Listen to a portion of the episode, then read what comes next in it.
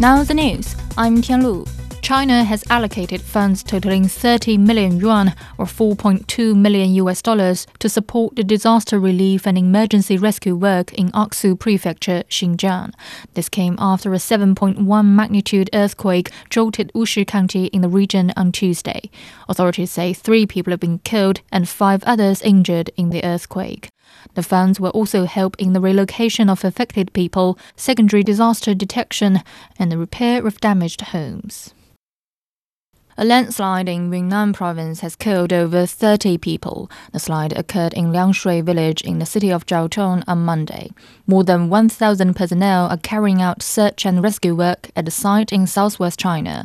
Preliminary investigation shows a steep cliff area atop the slope had collapsed.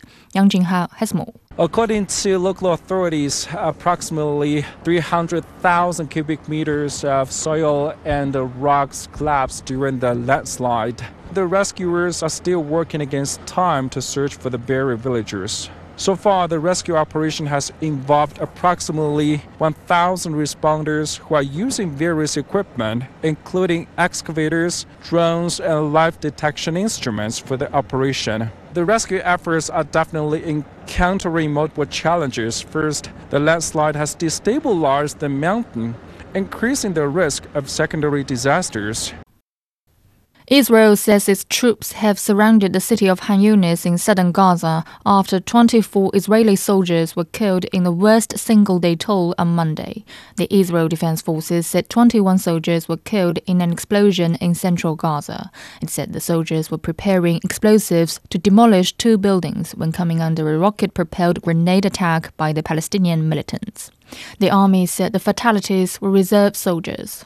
Three others were killed elsewhere on Monday. This comes amid growing pressure on the government from relatives of hostages to find a way to end the conflict. Palestinian health officials said Tuesday at least 195 Palestinians had been killed in a 24 hour period. John Gambrell has more. What we understand from military officials is that there were Israeli soldiers inside of two buildings. They were planting explosives to bring these buildings down. The Israelis have been doing this in some areas to try to take out sniper positions for uh, Hamas and other militants there. While they were laying these explosives, the Israeli military says there was a rocket propelled grenade attack that targeted a tank that was supposedly providing those soldiers cover. The explosion from that somehow detonated those explosives inside of those buildings, bringing it down on those soldiers.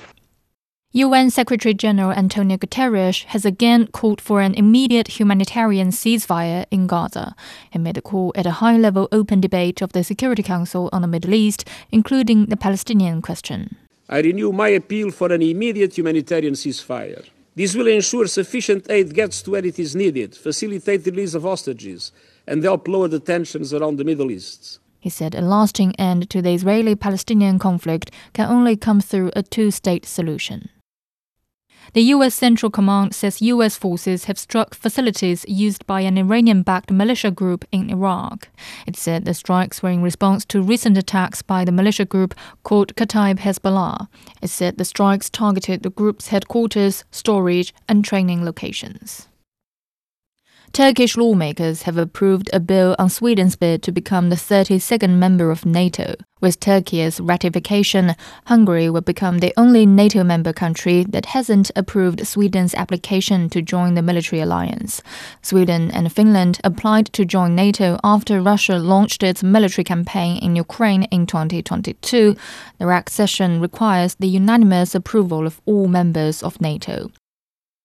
Former U.S. President Donald Trump is projected to have defeated former U.S. Ambassador to the UN Nikki Haley in the New Hampshire Republican primary. The latest tally by U.S. media shows Trump has garnered 54% of the vote in the northeastern state, compared with 45% for Haley. After a 30 percentage point loss to Trump in the Iowa caucuses, Florida Governor Ron DeSantis ended his presidential bid on Sunday, leaving Haley as the only Republican challenger to Trump. And that's the news. I'm Tian Lu.